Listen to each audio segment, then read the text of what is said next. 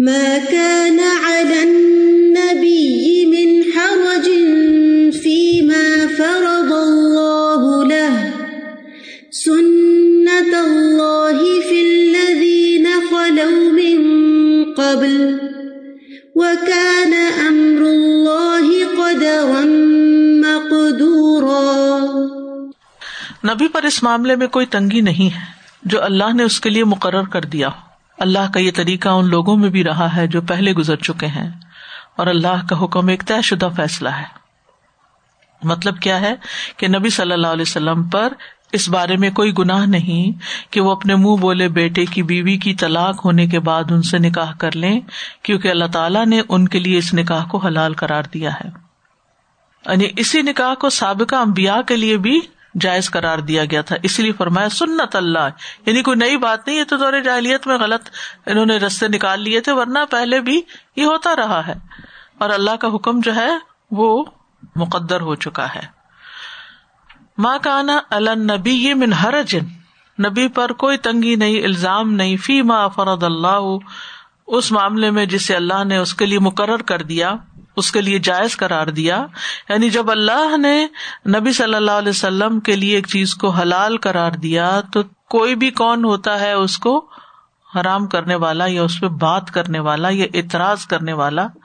جو چیز اللہ حلال کر دے اس کو حلال ہی سمجھنا چاہیے اور اس کے بارے میں کسی کو کوئی آبجیکشن نہیں ہونی چاہیے۔ اب آپ دیکھے اس کی کیا مثال ہے ہمارے معاشرے میں بعض اوقات جیسے دوسری شادی اگر کوئی کر لیتا ہے، تو اس پر کتنی زیادہ آبجیکشن ہوتی ہے اور اس کو ایکسپٹ نہیں کیا جاتا۔ وجہ کوئی بھی ہو سکتی ہے۔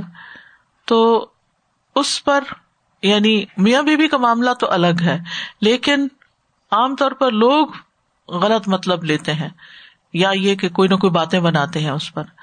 تو جو چیزیں اللہ نے حلال کر دی ہیں ان پر کسی کو یہ اعتراض نہیں ہونا چاہیے کہ اس نے ٹھیک نہیں کیا۔ ہاں دیگر ریزن ہو سکتی ہیں کہ اس نے پہلی بیوی کے ساتھ زیادتی کی ہو، یا اس کا حق ادا نہ کیا ہو، یا کوئی اس کو تنگ کیا ہو۔ لیکن جو حلال ہے وہ حلال ہے، اور جو حرام ہے وہ حرام ہے۔ پھر اسی طرح جو چیز نبی صلی اللہ علیہ وسلم کے لیے جائز ہے تو پھر وہ صرف آپ پر نہیں، آپ سے پہلے امبیا کے لیے بھی سنت اللہ فلدین خلو من قبل۔ یہ اللہ کا طریقہ رہا ہے ان لوگوں میں جو تم سے پہلے گزر چکے۔ یعنی سابقہ امبیا کی بھی یہی صورت حال تھی کہ وہ ایسے کاموں میں حرج محسوس نہیں کرتے تھے جو اللہ کی طرف سے ان پر فرض کر دیے جاتے تھے، چاہے وہ زمانے کی رسم و رواج کے خلاف ہی ہوتے تھے۔ وہ کان امر اللہ مقدورہ اور اللہ کا فیصلہ تو مقدر کیا ہوا ہوتا ہے، مقرر کیا ہوا ہوتا ہے، طے شدہ ہوتا ہے۔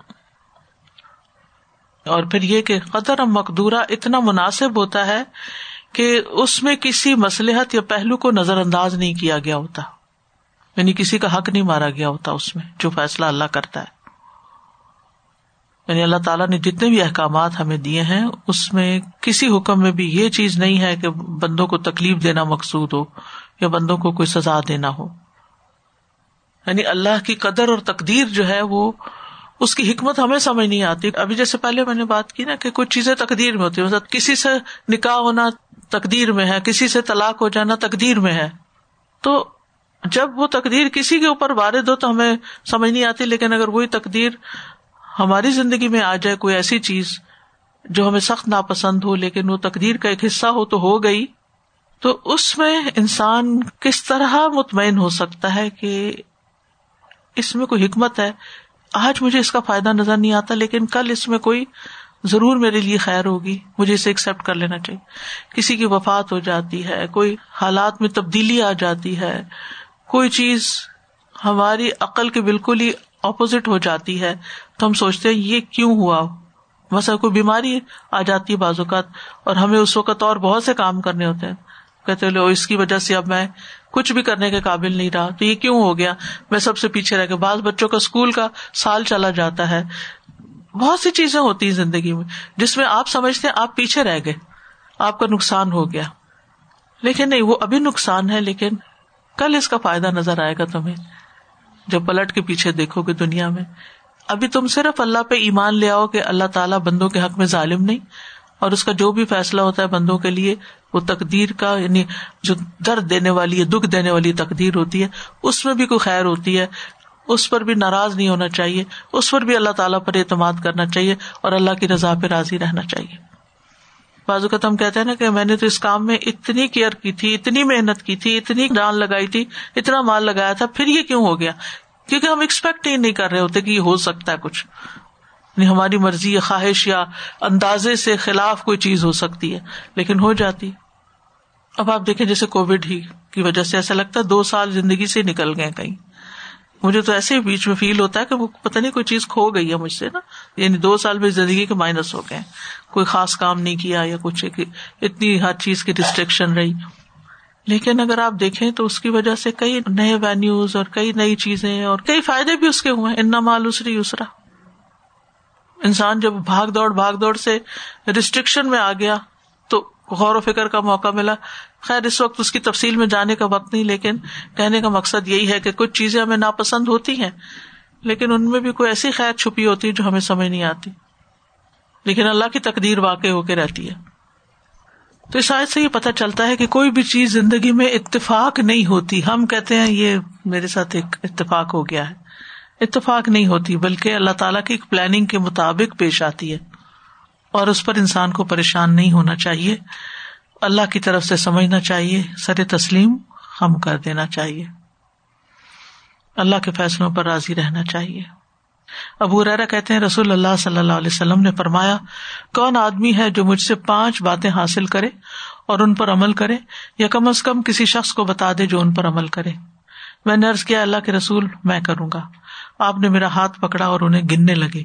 ان میں سے ایک یہ ہے کہ اللہ کی تقسیم پر راضی رہو، تم لوگوں میں سب سے بڑے غنی بن جاؤ گے۔ اللہ کی تقسیم پر راضی رہو، تم لوگوں میں سب سے بڑے غنی بن جاؤ گے۔ یزید بن مرسد ہمدانی کہتے ہیں، ابو دردا رضی اللہ عنہ نے کہا کہ ایمان کی چوٹی یا بلندی چار چیزوں میں ہے۔ اللہ کے فیصلے پہ صبر کرنا، تقدیر پہ راضی رہنا اللہ پر توکل کرنے کے لیے اخلاص سے کام لینا اور اللہ تعالی کے ہر حکم کو تسلیم کرتے ہوئے اس کے سامنے فرما برداری کا اظہار کرنا۔ اللہ تعالیٰ میں توفیق عطا فرمائے۔ الذين يبلغون رسالات الله ويخشونه ولا يخشون أحدا إلا الله وكفى بالله وہ لوگ جو اللہ کے پیغامات پہنچاتے ہیں اور اسی سے ڈرتے ہیں اور اللہ کے سوا کسی سے نہیں ڈرتے اور اللہ حساب لینے کے لیے کافی ہے۔ تو اللہ سبحان تعالیٰ نے یہاں سابقہ امبیا کا ذکر کرتے ہوئے ان کی تعریف فرمائی ہے کہ وہ لوگوں کی طرف اللہ کا پیغام پہنچاتے تھے اور صرف اللہ سے ڈرتے تھے اور کسی اور سے نہیں ڈرتے تھے۔ تو ہماری زندگی بھی اسی طرح کی ہونی چاہیے، ہمیں پیغمبروں کی پیروی کرنی چاہیے۔ تو اللہ یبلغون رسالات رسالات رسالہ کی جمع ہے۔ رسالت اسی سے ہے لفظ؟ تو یہاں نبی صلی اللہ علیہ وسلم کو پچھلے امبیا کے طریقے پہ چلنے کے لیے کہا جا رہا ہے کہ جو اللہ کا پیغام پہنچانے میں کسی سے نہیں ڈرتے تھے۔ جیسے صورت اللہ نام میں بھی آتا اللہ حد اللہ فبی ہدا ہو مقتد یہی وہ لوگ ہیں جنہیں اللہ نے ہدایت دی تھی، لہٰذا آپ بھی انہیں کی طریق پر چلے وہ یکشون ہو اللہ یکشون احدن اللہ وہ اللہ سے ڈرتے ہیں، اللہ کے سوا کسی اور سے نہیں ڈرتے۔ خشیت جو ہے وہ ڈر ہوتا ہے جو اللہ تعالیٰ کے علم اور معرفت پر مبنی ہوتا ہے۔ یعنی اللہ تعالیٰ کو جان کر اللہ کا تعارف حاصل کر کے انسان جو ڈرتا ہے۔ وہ کفا بلّہ حسیبہ اور اللہ اپنی مخلوق کا محاسبہ کرنے کے لیے کافی ہے۔ یعنی وہ حساب لینے والا بھی ہے، دو معنی اس کے حسیب کے۔ حساب لینے والا اور کفایت کرنے والا۔ حسبی اللہ وہ کہتے ہیں نا کہ اللہ مجھے کافی ہے، تو دونوں معنی اس میں آتے ہیں۔ یعنی اللہ سبحان و تعالی کو کسی اور مددگار کی ضرورت نہیں ہے حساب لینے میں، وہ خود ہی حساب لے لے گا سب سے۔ اور دوسرا مانا کیا ہے کہ جب کوئی اللہ کا پیغام پہنچاتا ہے اور لوگ اس کے پیچھے پڑ جاتے ہیں، تو ان کی طرف سے بھی اللہ کافی ہو جاتا ہے ایسا کرنے والے کو۔ تو ایسے یہ بات پتہ چلتی ہے کہ انسان کو صرف اللہ ہی سے ڈرنا چاہیے اور حق بات کہتے ہوئے کسی سے نہیں ڈرنا چاہیے۔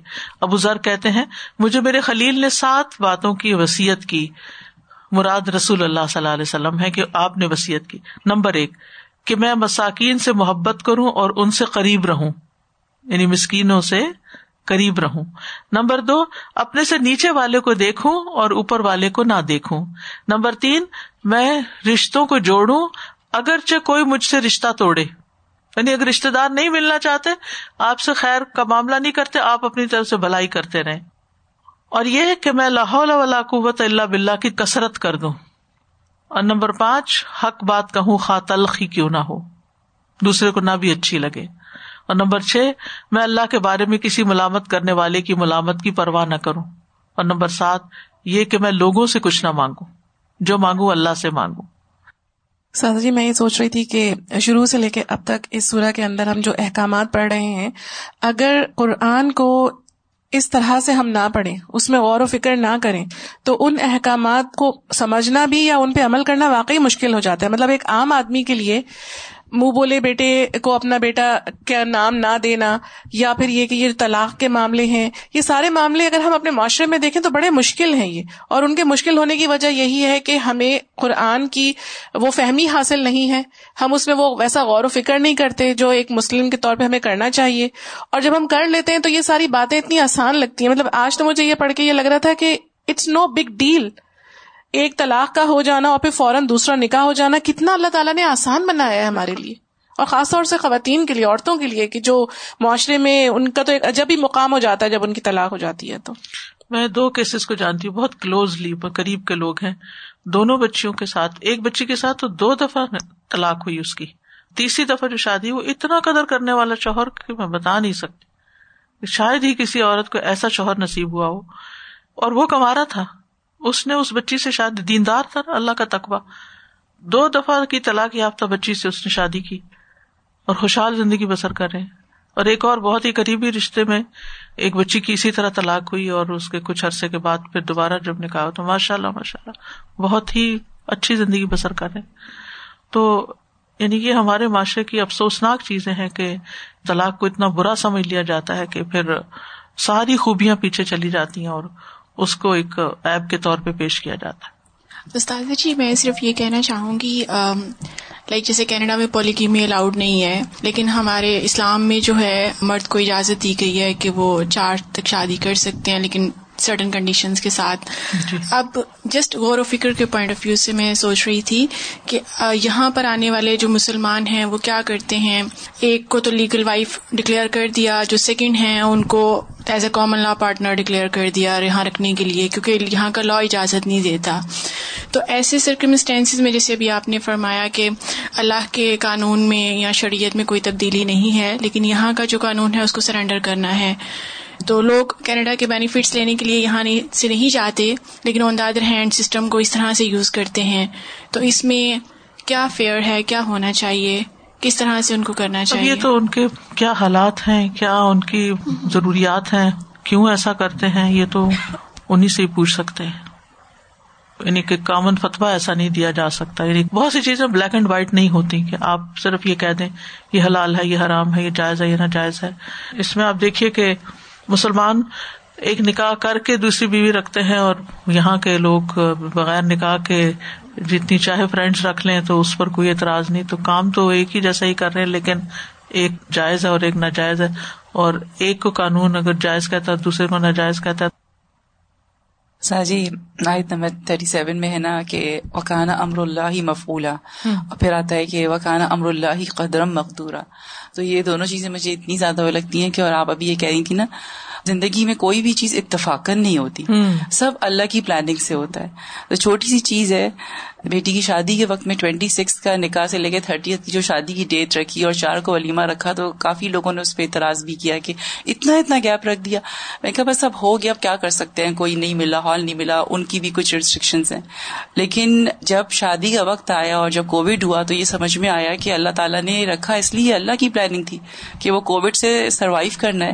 بھلے چاہے نکاح میں اگر شامل نہیں بھی ہو سکتی تو شادی تک کے لیے اللہ تعالیٰ نے مجھے مہلت دی۔ تو اللہ تعالیٰ کی پلاننگ اتنی ہے کہ اگر ہم اس کو دیکھیں تو پھر یہ آتا ہے اس کا کچھ ورس بھی تو ہو سکتا تھا۔ یہ تو الحمد للہ اللہ تعالیٰ نے یہیں پہ اسٹاپ کر دیا ہے۔ اللہ تعالیٰ کی بڑی اس میں بھی رحمت ہے۔ بالکل۔ ہمارے معاشرے میں یہ کانسیپٹ نہیں ہے قدر کا خاص بات ہی نہیں کرتے قدر کی نا۔ لیکن اربوں کے ہاں بڑے چھوٹے ہر طرح کے لوگ جو ہے کوئی چیز ہو جائے تو کہتے مکتوب قدر اللہ۔ عام جملہ ہے قدر اللہ۔ اللہ کا فیصلہ، اللہ نے تو یہی تقدیر میں لکھا تھا اور آگے چلو۔ موو آن لیکن ہم چیز کو لے کے بیٹھ جاتے، پھر کیوں ہوا، پھر کیسے ہوا، پھر کیا ہوا؟ ہو گیا بس۔ ایکسپٹ کرو اب۔ ٹائم اور انرجی اسی چیز کے اندر گلا دیتے ہیں۔ وآخر دعوانا الحمد للہ رب العالمین۔ سبحانک اللہم و بحمدک۔ اشہد اللہ الہ الا انت۔ استغفرک و اتوب الیک۔ السلام علیکم و رحمۃ اللہ وبرکاتہ۔